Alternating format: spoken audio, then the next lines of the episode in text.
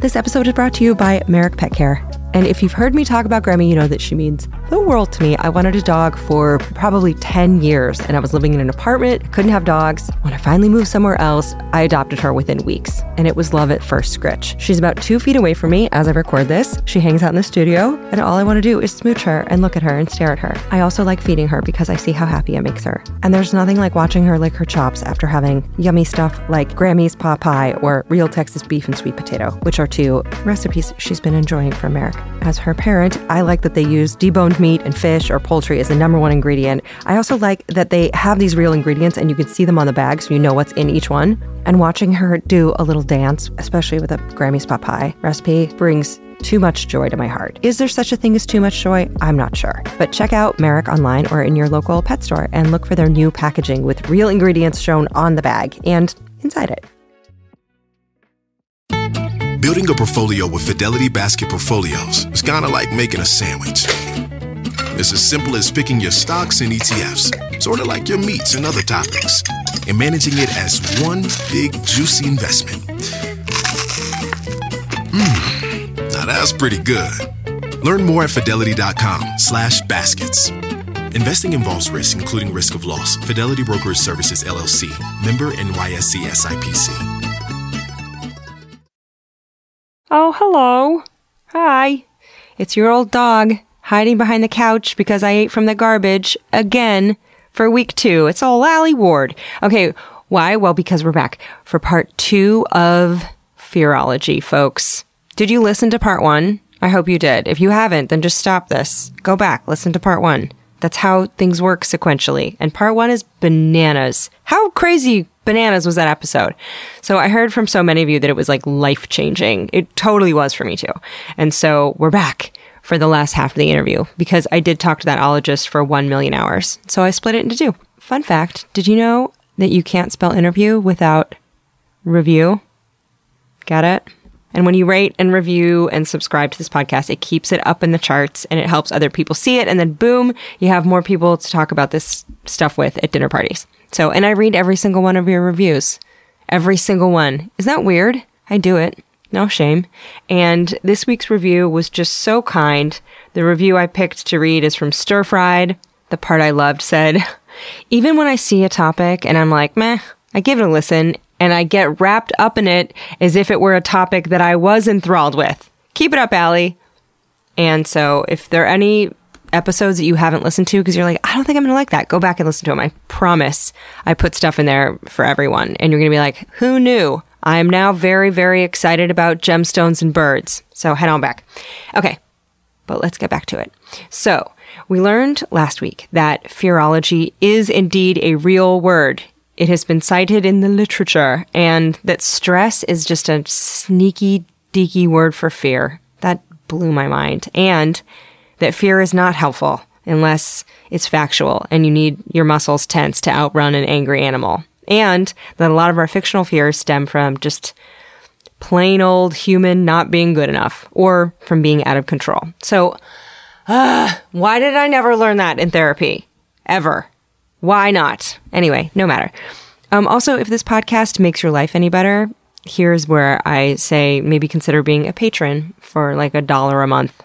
I'm not afraid to put that out there. Patrons get to ask their questions to the ologists, and also you help support the making of the show, which requires like web hosting and editing and microphones and all sorts of other bullshit. Anyway, back to fear. So this week, we'll find out how super successful people approach fear. We'll learn about Mary's scariest hour of her life and what she learned, plus all your questions about everything from night terrors to self-spookery to sharks, bad P R image, to how likely is it that a snake bites your butt, and also the best thing about following your passions in life. So sit back, breathe deep, and hold on to your amygdala, folks, for Fearologist Part two, Mary Poffenroth.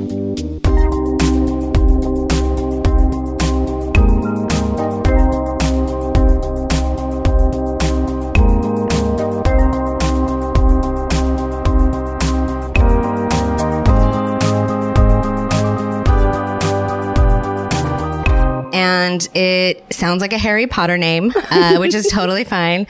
Let's get right into it. Let's talk about what is the most afraid Mary Poffenroth, fearologist, has ever been. Do you know the most afraid you've ever been? Um... Let's see. I'm, I'm afraid a lot. Um, probably one, one story that, that pops in my, and it's usually when you think about all the things you're really afraid of, it's like death, right? Of, yeah. of some kind, either like your death or someone that you love's death, because death is final. Yeah. Um, it's one of those things that generally you can't live through. Yeah. By definition. By definition. Um, and, and even living through someone else's death is, is always really challenging. And for more about fearing death, you can see or revisit the episode on Thanatology with Cole and Perry. Okay, sorry. Let's okay, let's get back to our story. Once I was doing my um, graduate work in biology in the Warner Mountains of um, California, which is like very northeastern corner in the middle of nowhere. And it's like an eight hour drive from the Bay Area, which means that I had to like go by myself mm. to do live trapping like a lot. And it's, um, like, I'm probably like mm, twenty-three at the time, twenty-four. And it's a bunch of sagebrush scrub, which is kind of like a, like a tawny blue color, mm-hmm. almost like a gray blue color. Uh, and I'm dressed in gray field pants and a, and a gray vest because oh, no. I'm smart.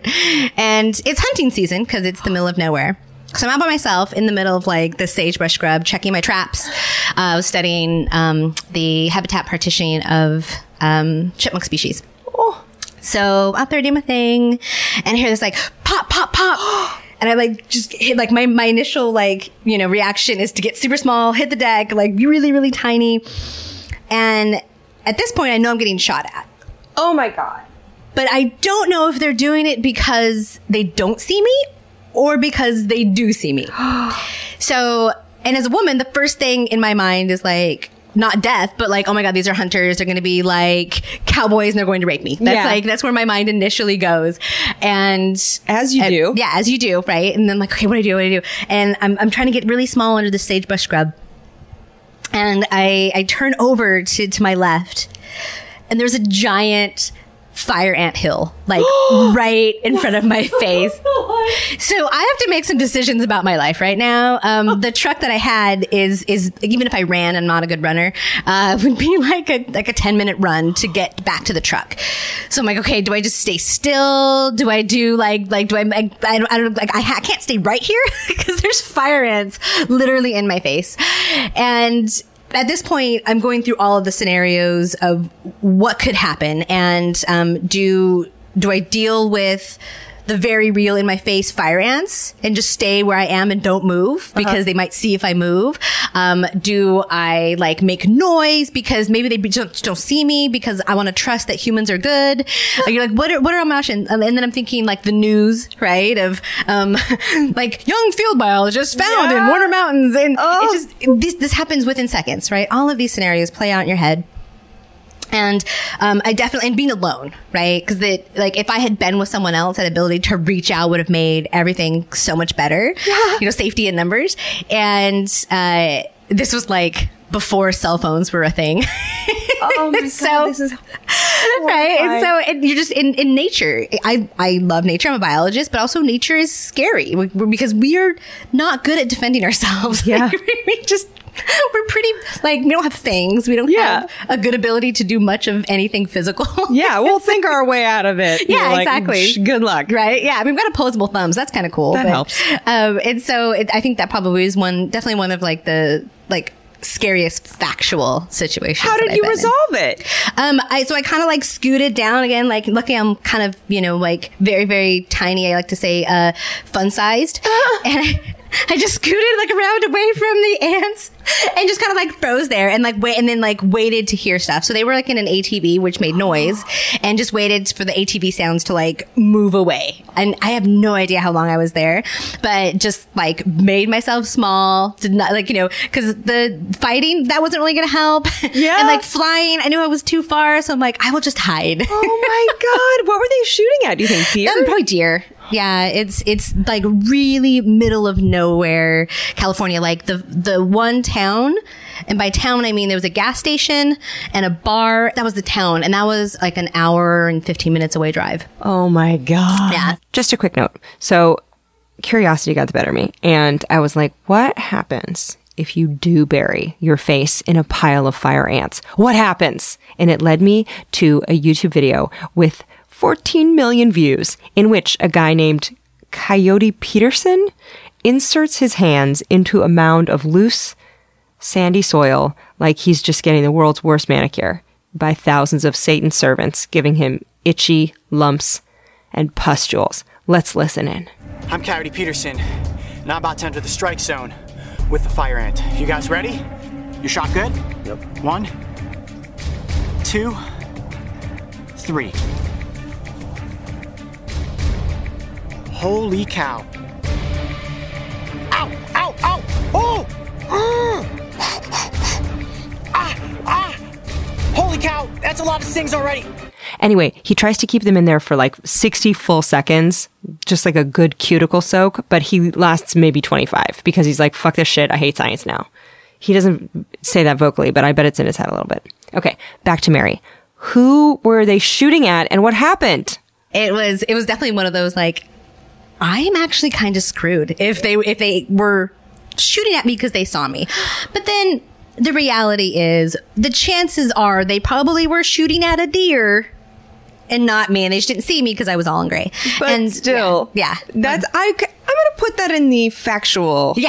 Oh, yeah, definitely. It was, you know, the, the getting shot at was super factual. You're going to put that in the factual yeah, bucket. Um, um, but then, you know, my mind continued to make all different reasons. And in that situation, you know, you don't know. Yeah. And um, so I just kind of like waited it out until I heard them like really far away and then just like took off running. God. You're like, do I owe someone money? I know. Am I in the mob? What's happening? Is this a political assassination? Totally.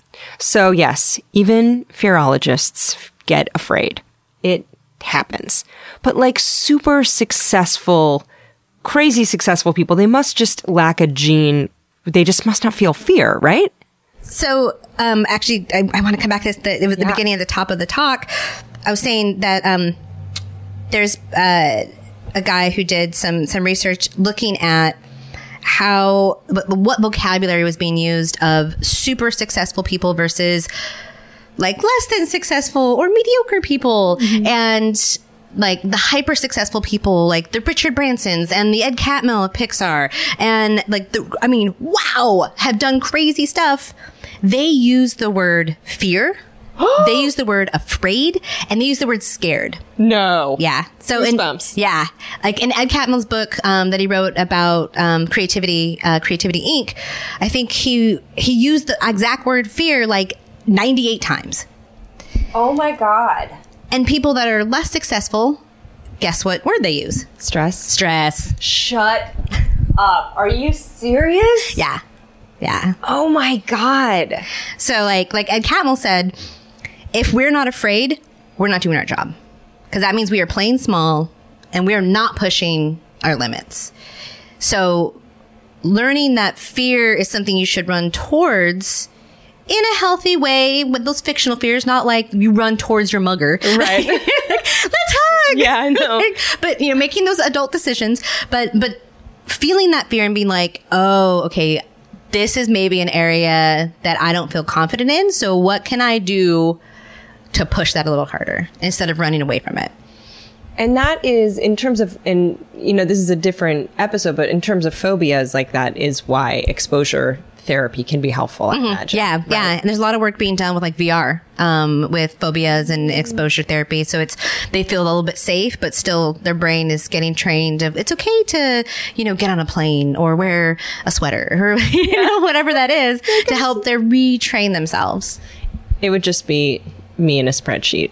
Spreadsheets. Be like Alie. Spreadsheetophobia. Oh, God, I hate Excelophobia. Yes, I hate them so much. Okay. You ready for rapid fire? Mm-hmm. Okay, I'm just going to throw these at you. You can answer as quickly as you want. Okay. These are from Patreons, patrons on Patreon who support the show. Thanks, guys. Um, Tyler Fox wants to know, is fear of the dark mostly universal? Um, I would say yes, because as humans, we have really poor eyesight at night. Um, we're a diurnal species. That means that we're going to be naturally you know, awake during the day, even though in modern times mm-hmm. we have the ability to have fancy electric light, our, our bodies are meant to be Um, active hunting in, in the day. So at night, we would naturally get in our little safe protective area, whatever, you know, that would be, whether that is, you know, a tribal situation or if you're a primate in your little nest. And then we don't leave because we can't see. And there's predators out there and we can't see that well at night, like walk into your room or like the bathroom. And this is, and when you talk about fear, you want to really try and separate the ones you just are going to be part of your life forever. So I'm still afraid to go in the bathroom when it's dark at night. But I don't want to turn on a light because I won't be able to go back to bed, but I have to pee. And I just keep thinking, like, what if there's what if there's a snake in the toilet?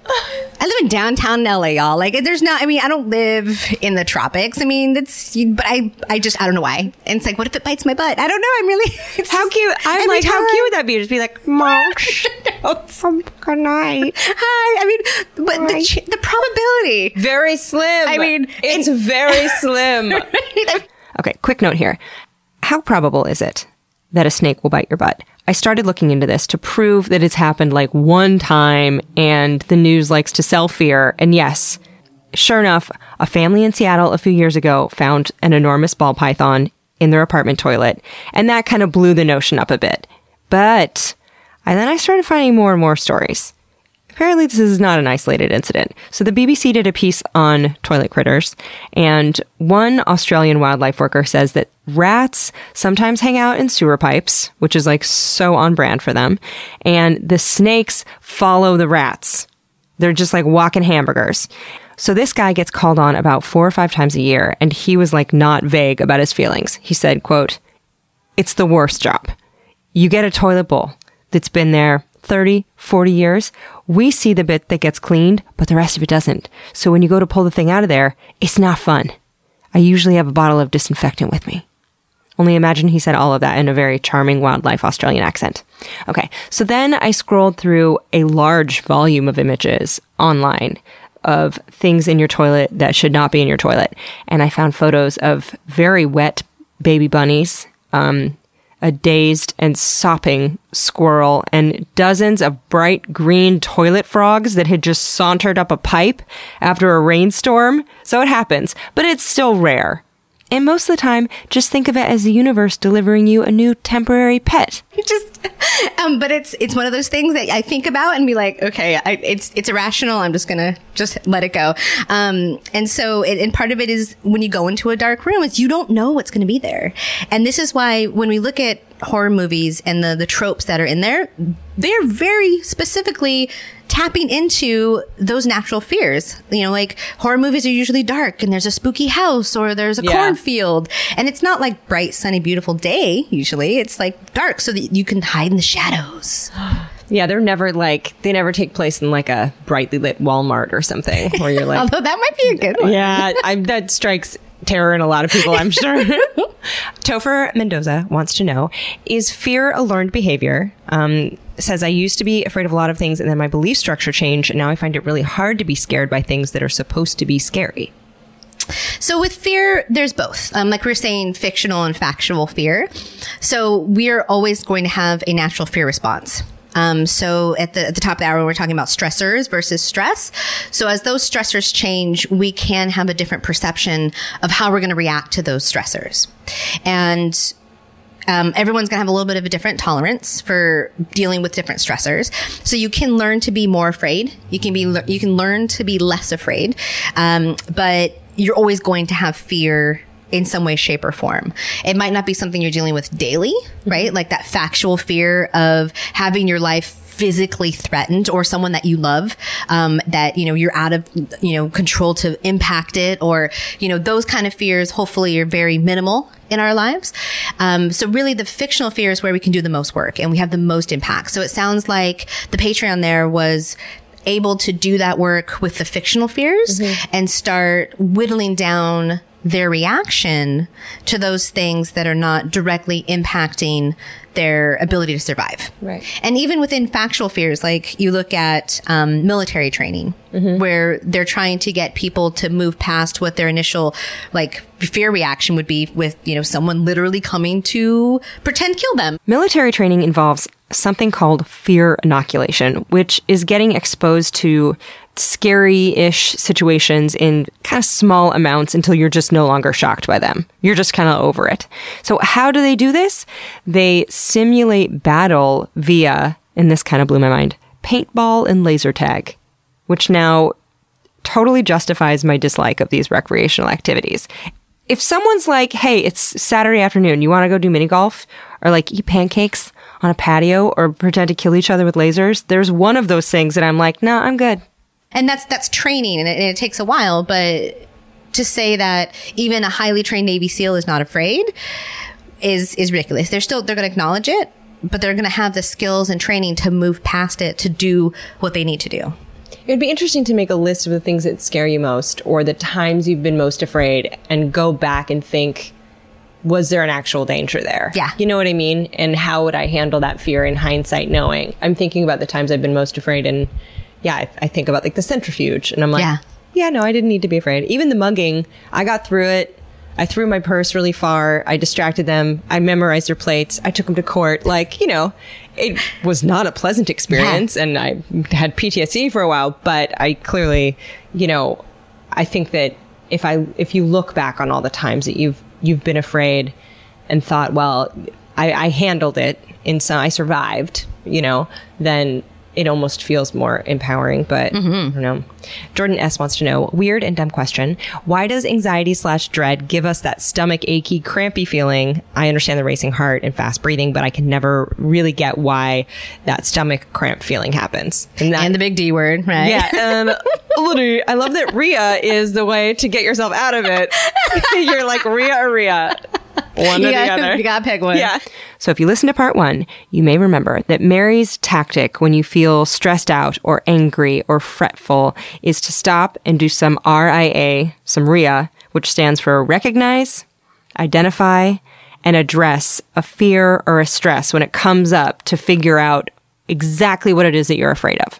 Throughout the, the work that I do, I like to have a dichotomy because people love one or the other, yeah. right? Like binary of like left, right, good, bad, mm-hmm. up, down. Um, so in particular for that question, we're talking about digestion. It's because digestion is a non-essential function of when we are in fear. So this is also why a sustained fear response leads to part of the obesity epidemic that we're seeing in the United States and throughout the developed world. Because when our body's in fear, it's not trying to digest properly. It's just be like, okay, sh- shut it down because that's not going to, our digestive system is not going to help us, um, fight off the stuff. Mm-hmm. So when like the grumbly tumbly stuff, that's more of the digestion system, like trying to like take things offline. And with the excavation aspect, that's trying to, trying to lighten the payload so that we, we just, you know, like dump the cargo so you right. can run faster. Um, which is, which is an animal response. Like when, um, birds like take off for flight, they want to lighten the cargo load, which is why they like poo before flight. Right. They want to, you know, make the journey as light as possible. I feel like anytime you have loaded a, a pet into the car to go to the vet, you've probably gotten shit on. Like, at least once. Like, I remember having to take a cat to the vet once, and it was just explosion. It was like you stepped on a pastry bag. And I was like, why? And it's like, I'm scared. You know like, I don't know what a car, I don't understand cars. Yeah. Like, I guess that our bodies do that before a big presentation or yeah. whatever, you know? Your body's like, you know what would help this presentation? It's just a little bit of diarrhea. Give that something extra. Like, this is what's going to help you survive your, like, P H D dissertation. It's just explode your butthole. I've also heard that right before a fight, your body wants to lighten your load in case you get stabbed by claws, like in your colon. And then the less you have on board, the smaller your risk of contaminating your own body with the filthy contents that is the bag of waste that is your guts. I hope you're not eating. So I looked for some articles on this and I can't confirm it, but I think it's a cute idea. Kind of like your body just like toss in a bowl of chili in the bushes before a fist fight so it doesn't stain your shirt. Now, okay, what if you're just blessed with not feeling any fear at all? Well, there's this disease called Urbach-Wiethe, I think that's how you pronounce it, that can cause calcium deposits and lesions on the little almond fear factory that is your amygdala. And thus, it can reduce a patient's fear response to next to nothing. My friend, Doctor Tegan Wall, thank you, by the way, for telling me about this over dinner. So one sufferer of this disease is identified only as S M. It's probably at the behest of the researchers for an anonymity, but she's probably like, so what if people find out who I am? I literally fear nothing. That's probably not true. But according to Wikipedia, quote, S M appears to experience relatively little negative emotion while simultaneously experiencing a relatively high degree of positive effect despite great adversity in her life. So researchers are like, yeah, she's pretty happy, man. She's got a shit life, but she's pretty happy. So researchers took S M to an exotic pet store. They had her hold snakes and spiders, and she was fine. She was like, this is dope, which I kind of have to agree with her. That would be pretty cool. But they also took her to a haunted Halloween house, and she was just chill. She was like, this is fun. Her lack of anticipatory fear, though, has had its consequences. She walks alone at night whenever she wants, and she's been mugged. But she continues to take the same walk home, something that her amygdala in a healthy state would otherwise be screaming at her like, no, recalculating route. Bitch, no, do not go down that street. But S M is said to be super friendly to strangers, so I imagine she's probably like a hoot at a cocktail party. Megan Gerard asks, setting aside really split-second, super bad situations, factional, what can we do to help control or tamp down fear for things that we know logically are not dangerous or scary? So once again, Rhea. Yeah, um, you know, like, try and recognize, mm-hmm. even just the, I mean, there's so much power in just having the self-awareness saying, oh, I'm having a fear response right now. Instead of just following that fear response like Alice in Wonderland down the rabbit yeah. hole, being like, should I should I follow that rabbit, or should I maybe just chill out and see what the what the situation is? So recognizing that in the moment, um, identifying it, you know, like name it to claim it, saying, okay, so what is this? Is it is it dread? Do I just kind of like, am I anxious that something's going to happen? Uh, am I actually terrified? Am I am I feeling just insecure? Like I just I don't have control over the situation. And like I said before, those two are usually like enough to start pulling you out of it. And then really address what kind of outcomes can be managed here. Is there a strategy you can employ um, that would help to alleviate what you're feeling right now? Or just even doing um, kind of what's the worst that could happen? That if you play that little game, you know, in your head, what's the worst that could happen? And just keep going for like five or six times. You get to a point, you're like, okay, I'm actually not going to die. Then your yeah. brain's like, oh, okay, we're not going to die. Cool. I'm going to go back to sleep. Good night. Those are, this is, I'm going to have to just carry that around on a, like a emergency bracelet. That's like, in case of emergency, R I A. Sarah Nichelle asks, how can someone be afraid of something they haven't necessarily experienced? Like sharks, for example. Like what triggers a fearful response if you've never even been scared of it in person?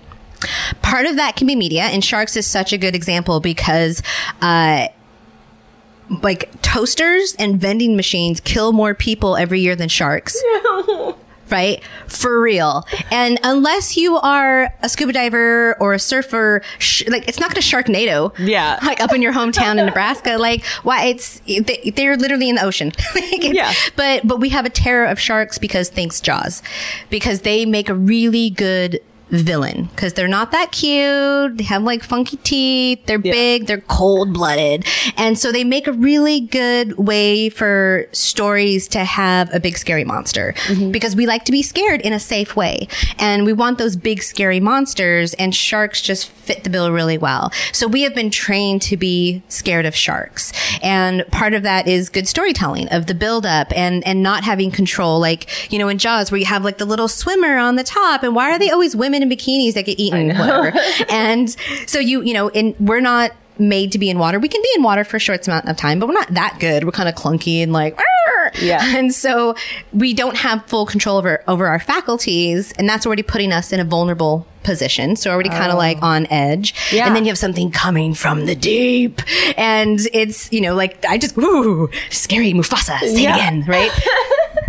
So you have darkness and you have the inability to, I mean, you probably can't fight it because yeah. you just, you got these dumb little arms, and then flight is difficult because you're, you can't swim as fast as you can run. Yeah. Yeah. You can't see it. Yeah. Right? You probably can't hear it because it's under the ocean. They're not like, hey, I'm a shark. I'm coming. Ding, yeah. ding. Like it's, so all of our senses that keep us safe, that let us understand our outside world aren't really that great in the water.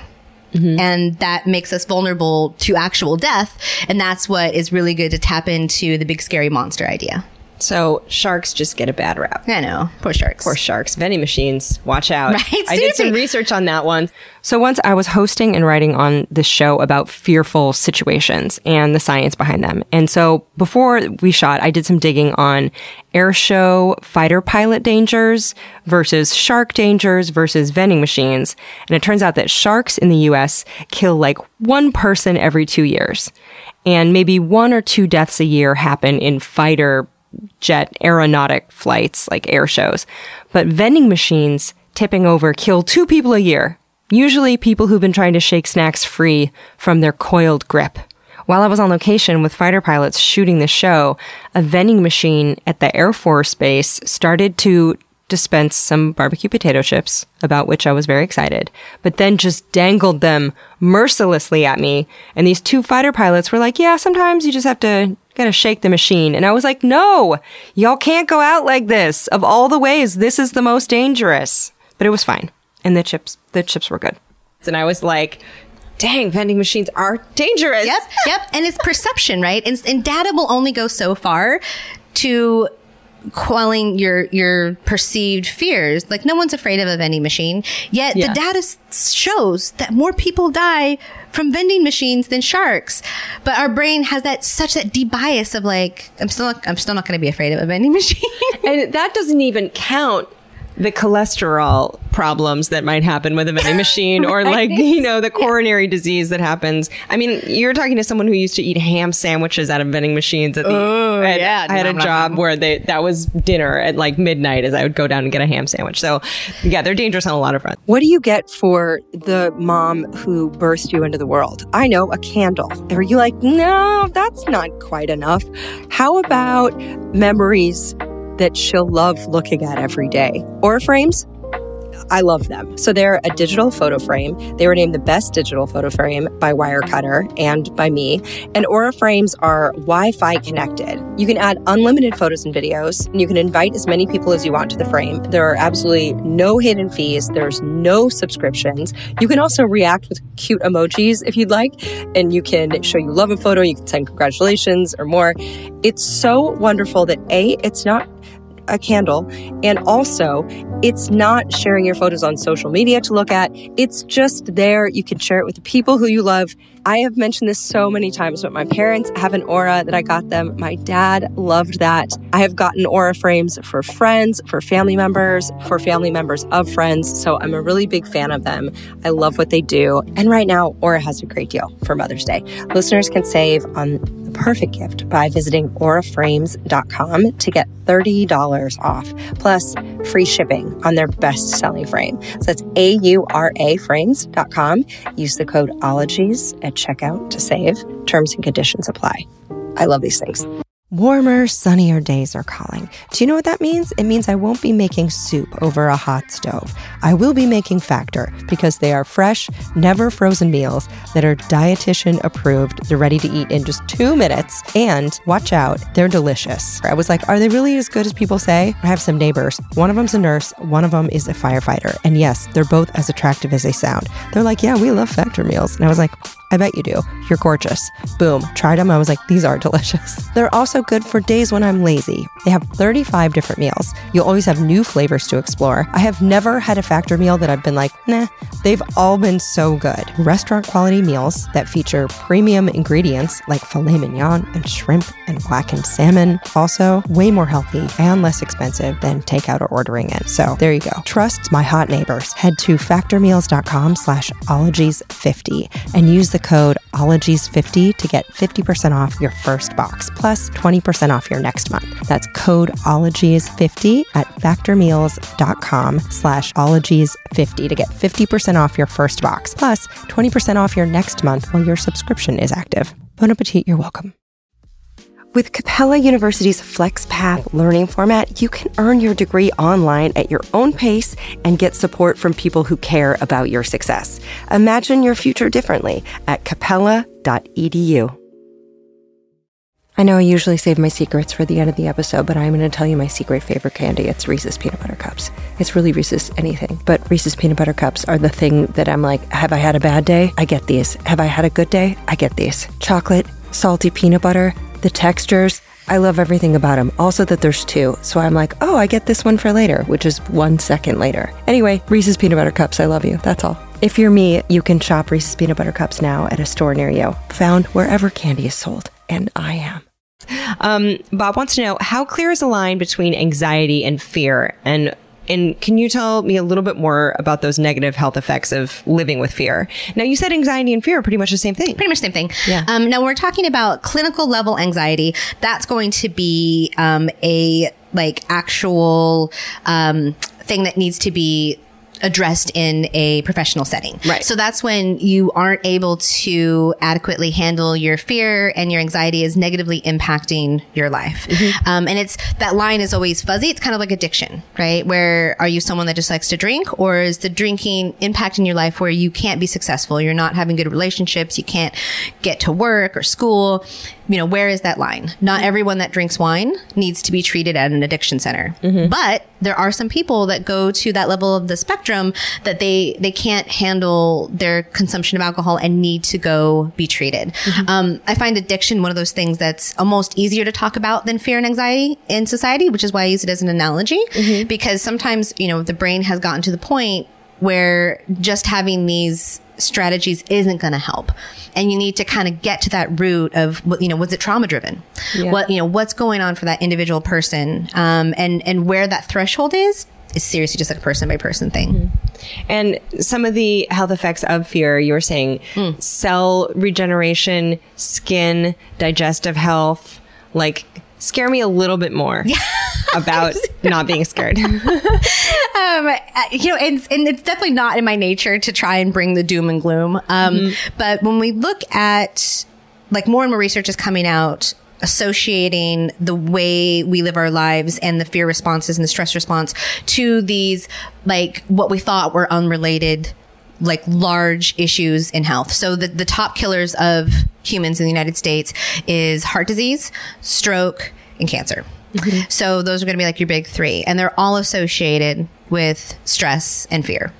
Now, there's going to be a like genetic component of it, but you can't control your genetic component. You can control your stress level and you can control your lifestyle choices.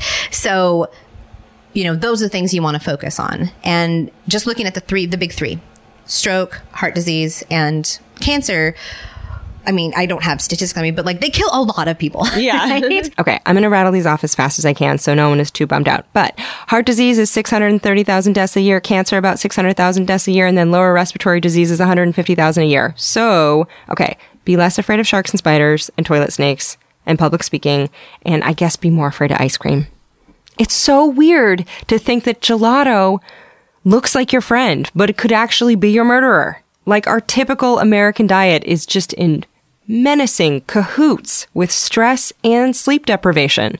And they're all going to have that component of fear and stress mm-hmm. because they are something that is cultivated every day. You know, like cancer is one of those things that lifestyle choices are going to impact it. So it depends. Cancer is one of those really tricky things to talk about with just one word, because mm-hmm. every cancer is very different in yeah. how it behaves and how um, it's going to um, like come about in the body. But at the heart of it, it's a disease of the cell cycle. So during that cellular regeneration process, something went wrong. The cell is like chugging along, wanted to do its thing, and something went wrong, and it starts making cells that it didn't mean to make, and those are going to turn into those cancer cells. Mm-hmm. And depending on what type of cancer you're looking at, you know, they're going to be an impact of how your body's constantly in that stress state and not focusing energy on cellular regeneration mm. and and keeping up the housekeeping. So like your cell house is getting super messy because your brain is like, no, we need to focus all the energy on these stress responses because we think that we're dying all the time. Right? Wow. Like, because our body's not meant to be in that constant state of, oh my gosh, we're going to die. Mm-hmm. And now I imagine also that must affect immunology and your immune system's mm-hmm. ability to kind of police things and say, is this, do yeah. we need to send some cells after this thing? And Well, I mean, the biggest part of your immunity is contained in your digestive system. So if your digestive system is not getting any attention because your body's like, sorry, digestive system, um, we need to take care of other things. And then in the, in the moments that you do calm down, a lot of people turn to food to help like get those like happy feelings going. Yeah. So they're shoving a bunch of food, usually not Brussels sprouts. Like no yeah. one stress eats broccoli. Like I've had such a hard day, babe. I just, I need some broccoli before I can talk to you. Literally said no one ever. Did some research on this and I found at least one person who might argue otherwise. So on September fourteenth, twenty sixteen, someone on the website, twitter dot com, with the handle blanket person tweeted, quote, I think I'm addicted to broccoli. I'm going to fave and retweet this from the Ologies Twitter, and perhaps, just perhaps, we can follow up to see if he's still struggling with that. Meanwhile, the rest of us tend to make less healthy choices when we numb out. Um, so what do you do? You go for the sugars, you go for the fats, you go for the crunchy, the things that you probably shouldn't be eating anyway, but you want to get some, you know, happy brain chemicals happening. So you're shoving that into your body. Then maybe you go back on your email and you start the whole thing over again. And your body's not really properly digesting things. The um, bacterial flora in your um, digestive system isn't, you know, up to par. Um, you can have bacterial uh, die-off with stress. Um, which is oh. decreasing your immunity. So it's like a total body thing.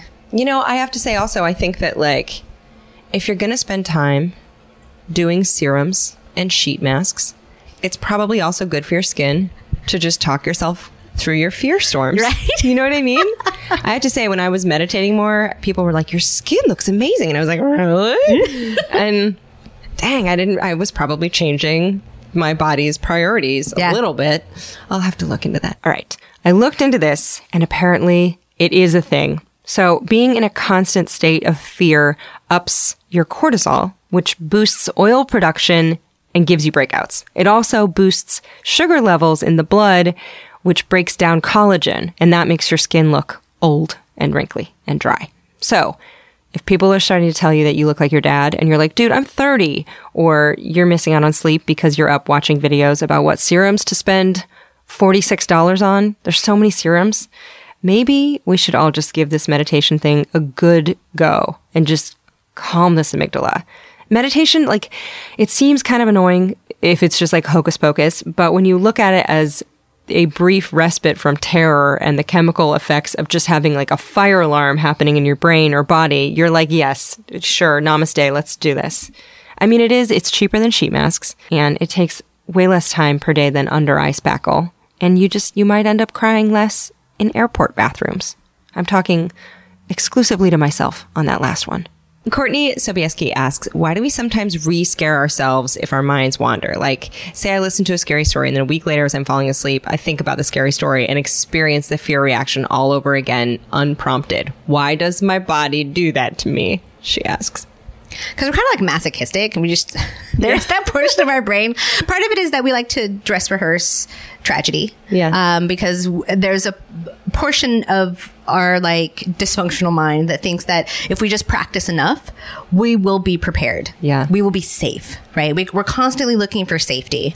And even though safety really doesn't exist, mm-hmm. um, that we, we're, we're constantly striving for it. And by dress rehearsing that tragedy, our mind's like, okay, cool. I will be ready. I will be ready. And you keep going back to it. Um, and part of it is we just have this like sick fascination with beating ourselves up for stuff. Like, yeah. I don't, I think, and that's, that's never going to go away, but you definitely can manage it in a way where it stops being um, so negative on your life. And it's, it's going to pop up, especially if you're someone that naturally goes to those places. Mm-hmm. It's not like it's going to just magically disappear, but you can turn down the dial a whole lot to where it's a whisper instead of like blaring yeah. in your ear and you can't focus on anything else. A bullhorn of fear.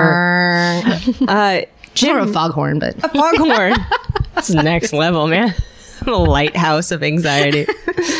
Jim Merson, who is a wonderful person. I know him personally. Hi, Hi Jim. Jim. Um, says, I'm so curious as to the ethical implications in studying fear. How does one conduct an experiment that requires someone to feel afraid that doesn't also harm them? So do scientists have to make sure to reinforce the subject's safety after they've made them feel afraid? So how is fear studied in a clinical aspect? How do clinicians do experiments on stress response?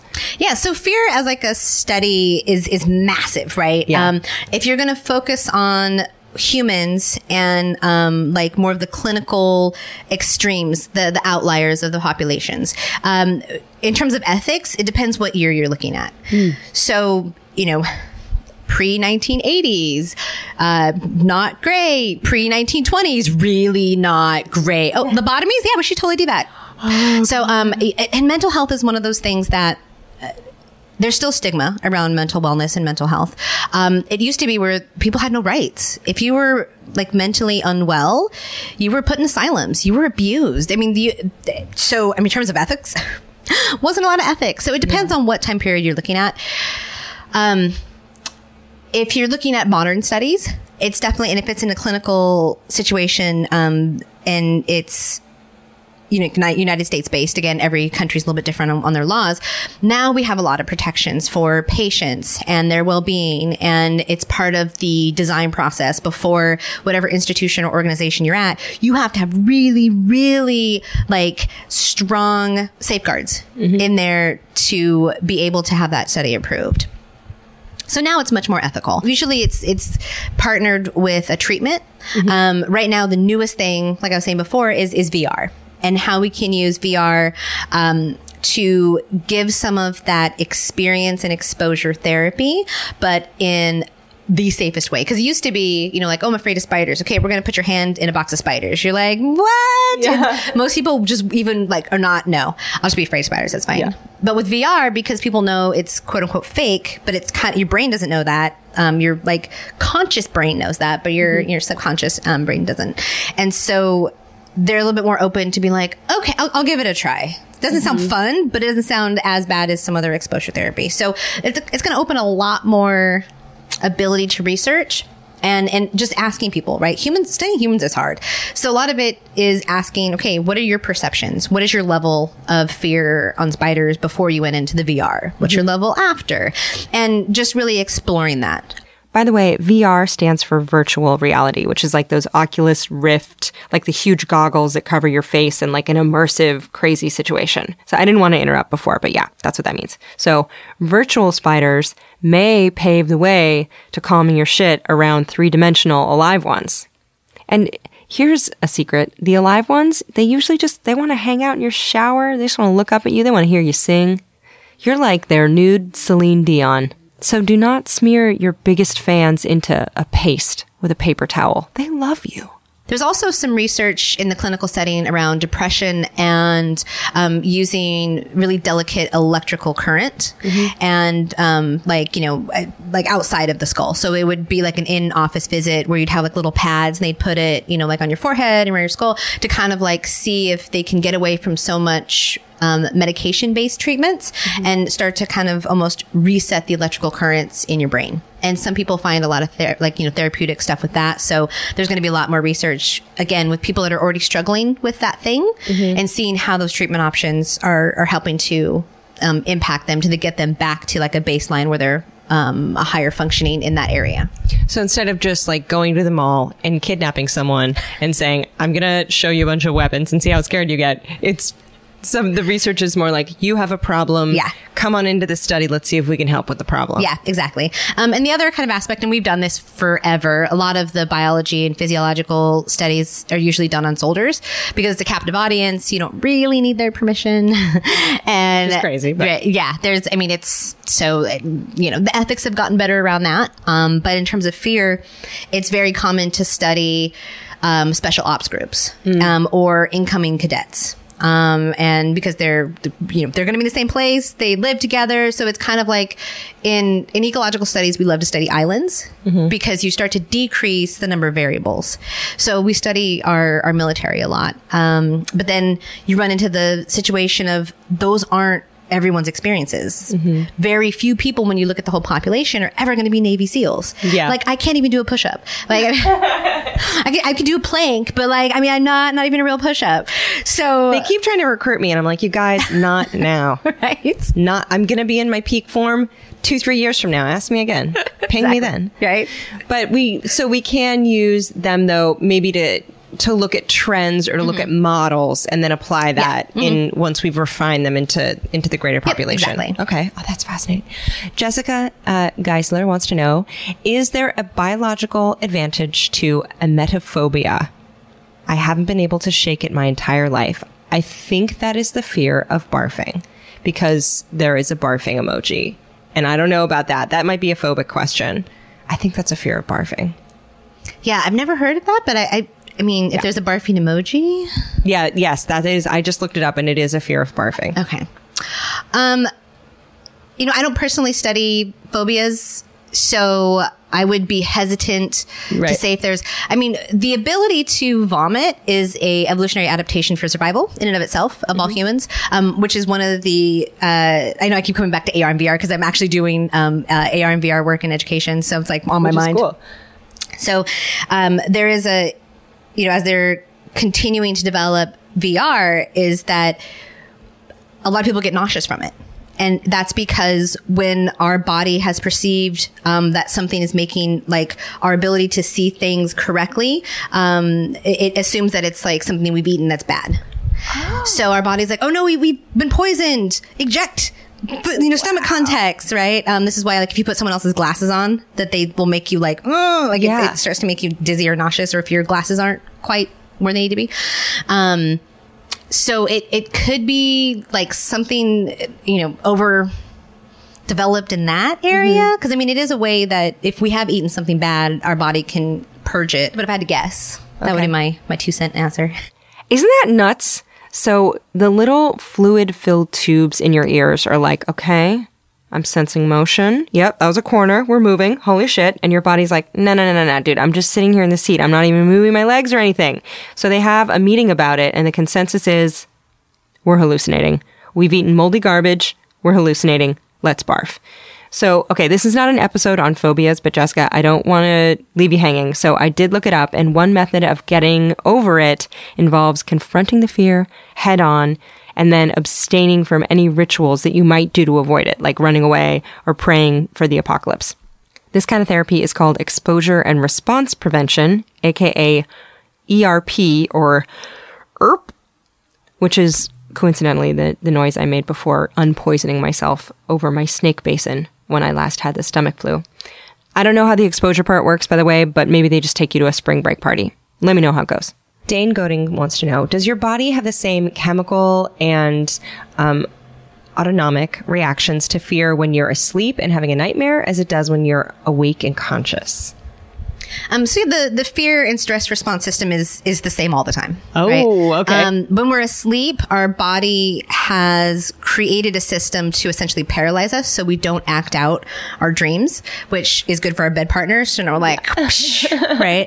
Um, but we, we still have the physiological system. So like if you have like a, a really vivid nightmare and you wake up and you're like, and you're probably sweating, right? And you feel like you've been running and like it takes you a second to figure out that it was, it was just a dream. So our body is, is still having that physiological response, but because we're in sleep, um, we also have that kind of protective sheath of of sleep that is preventing us from acting out our dreams.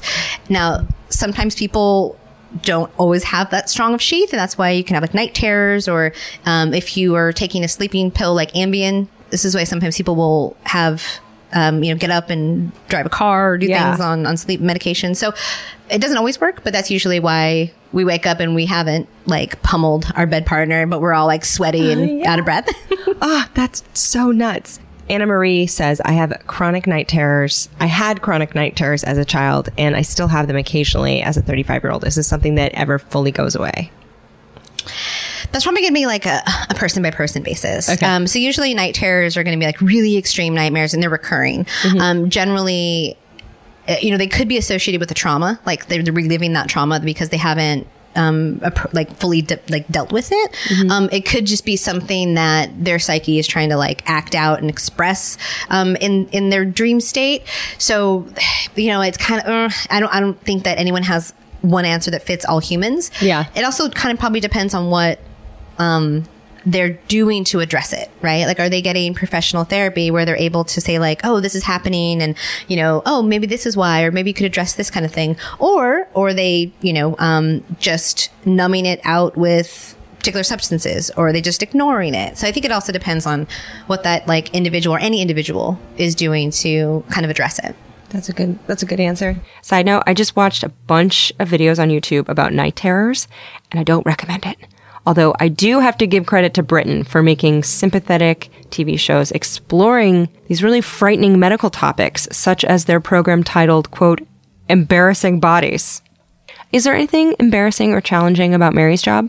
What is the crappiest thing about your job? What is the hardest thing? What is the most annoying thing? Is it scheduling? Is it um, having to look at your own internal workings? Like, what's the, is it email? Taxes? Um, I would say, like, I mean, about my, like, professional job, mm-hmm. um, it's constantly dealing with, like, imposter syndrome. Mm. Of of being, what I do is so weird and so interdisciplinary that I'm, you know, specifically trained um with, and, you know, have graduate degrees in biology. Um, my science communication um, master's is from Imperial College. And those make me feel good about what I'm saying for about five seconds. And then, you know, it's it's one of those things that, because it's so weird, I feel like, oh, I'm not, I'm not good enough to do these things, or like, who am I to, you know, like have this, share this knowledge and stuff. And, um, and that's why I'm always really, really careful to say, like, I'm not a clinical psychologist. I don't see clients, um, or patients, um, so that people know, like, I'm, I am getting this stuff from some of my own research, but also research in the literature. Mm-hmm. And that, just continuing to convince myself that this work is important because other people will have value from it. Um, that's a constant conversation for me, because I think it's, you know, it's so much easier. Um, I've been teaching at San Jose State University. This is my eleventh year now. Ooh. And, and I could just, I can continue doing exactly only that role until I retire, and it'd be safe and it'd be comfortable. And I mean, I know that I'm a good teacher. I feel confident in it because I've been doing it for eleven years. But that's not going to ever allow me to grow. And if I want to experience the world in a in a greater, more colorful way, then then I have to do the things that scare me. And that means constantly pushing the like boundaries of my own personal boundaries. And um, I also do a lot of like public speaking. And every time, you know, like I before I go on stage, I'm just like on the text with my friends. Whatever, I'm like, oh my god, oh my god, I'm gonna die. Uh. It's like, like okay, like at what point do you stop being freaked out by like a really big talk? And maybe that's never. Right. But I always feel really good coming off stage. I feel really good having that ability to connect with people, and, and they find value in, in these tips and tricks that they can then apply to their lives. And, and for me, having that as like a bigger goal helps with the imposter syndrome. Um, but I think, I think everyone really, you know, like so many people have roles it. With that of like so many people. It's yeah, amazing. Yeah. And people that you would be like, you have imposter? Yeah. You're the boy. You make me have imposter syndrome. You're so amazing. So yeah, I think, um, you know, I, I talked to the, in the gynecology episode about that to the gynecologist mm-hmm. who didn't feel comfortable saying she was a doctor for a while, and how the imposter syndrome is more prevalent in people who are capable and intelligent, mm-hmm. which is so annoying, because you're like, so if you have imposter syndrome, chances are you don't need to have it. That's yeah. There you go. Yeah. I fixed it. What's uh, what's your favorite part about what you do? Um, I think that it, it It allows me to have, I've, I've taken a long time to craft a lifestyle that is really feral, um, where I'm a full digital nomad. Um, I do everything on a weird schedule. Um, I'm constantly traveling, and I love that lifestyle of not being in a tiny box and not having a time to, like, you know, punch the clock. And that's something that I've really been able to find a lot of joy in, um, that I could pair my research and um, my science communication and my teaching and my love of travel and put all those things together um, is just, you know, like really, really special. And I'm very privileged to be able to do that, of, you know, posting the, like, here's my office today with my laptop on the beach, right? Um, and it's, it's such a unique experience that there's not all the jobs in the world that you could do that. Mm-hmm. So, so really lucky that I can pull all these things. And everything I do has been driven by my interests, which is also a, a privilege. Mm-hmm. A lot of times, you know, people are in jobs, they're like, the reason why they're unhappy is because they have no interest in what they're doing. Mm-hmm. Where um, I, I do this because I love it. That means I don't have a distinct off switch. Like yeah. it's, it's, you know, it's, it's a lifestyle, not a um, job that you clock in and clock out of. My mind's always thinking about things, you know, like writing down stories that would be good to tell on stage. I'm thinking about how I could do an activity in a workshop. So that's not for everyone. Yeah. Right? A lot of people want to just like leave it at the office. Um, you know, since my office is the planet, it, like, there's, you know, but um, it's such a privilege to be able to do that. It's funny too, because that was one of your mother's greatest fears. And that was one of your greatest fears, is leaving home. And that's one of your greatest joys now. Yeah. Run towards your fear. Yeah. Which is amazing. It, it almost makes, it makes me want to write down what I am most afraid of and mm-hmm. really examine it differently, because I think that I just let fear kind of knock on my door and I'm like, who is it? Ah, come in and ruin my life. You know what I mean? Like, I don't really, I don't necessarily like run toward the things that, that might be scary and kind of get over them. So that's yeah. really inspiring. I can tell you that you do not have any of the markings of an imposter. I think you are very good at what you do. Please take that, throw it into the ocean. You're amazing. Oh, thank you. Thank, thank you for letting you. me talk to you. This is the longest interview I've ever done because I cannot stop asking you questions. You are amazing. Thank you so, so much for being on. Oh, you're so, so welcome. So for more about Mary Poffenroth, if you haven't already gingerly begun stalking her, her website is mary poffenroth dot com. She's Mary Poffenroth on Twitter and Facebook, and on Instagram, she's Fear Forward. Now, to follow Ologies, we're at Ologies on Twitter and on Instagram. Uh, we're on Patreon. dot com slash ologies if you'd like some perks there, like submitting your questions to ologists and seeing photos and videos. Uh, you can also fund the podcast and cover your body at ologies merch dot com, which was just updated by Bonnie Dutch. We have some new pin designs up by Shannon Feltis. Thank you both for that. Uh, you can join up on Facebook on the Ologies podcast group. Thank you, Hannah Lippo, Esquire. She just passed the bar.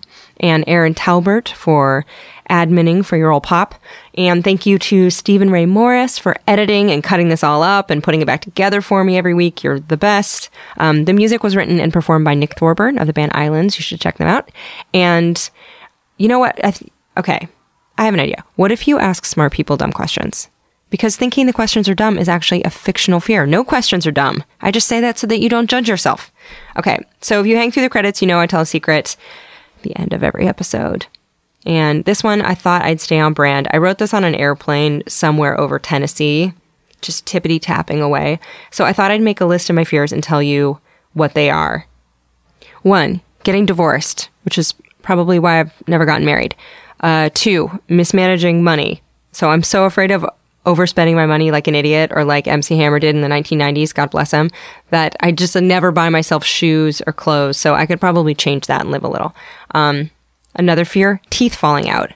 I, you know those dreams where your teeth fall out? I do not want that, I R L. Which also reminds me, I'm out of dental floss. So, okay, everyone, let's read up on, I don't know, retirement accounts, and maybe treat yourself to some shoes on sale, and let's practice good oral hygiene. I hope you end up making a list of things that have been nagging at you. I mean, there are some things we can't change, like the death of people we love, or just the inevitable, our butts are going to get droopy. But we can say to ourselves that I'll live that sorrow when it comes. You can't pre-grieve anything. You can only enjoy what you have right now and deal with the fears that you have and you can do something about. So I hope that helps. I hope you go out and do the things you want to do. Okay, bye-bye. Pachydermatology, homeology, cryptozoology, lithology, nanotechnology, meteorology, old factology, nephology, seriology, selenology.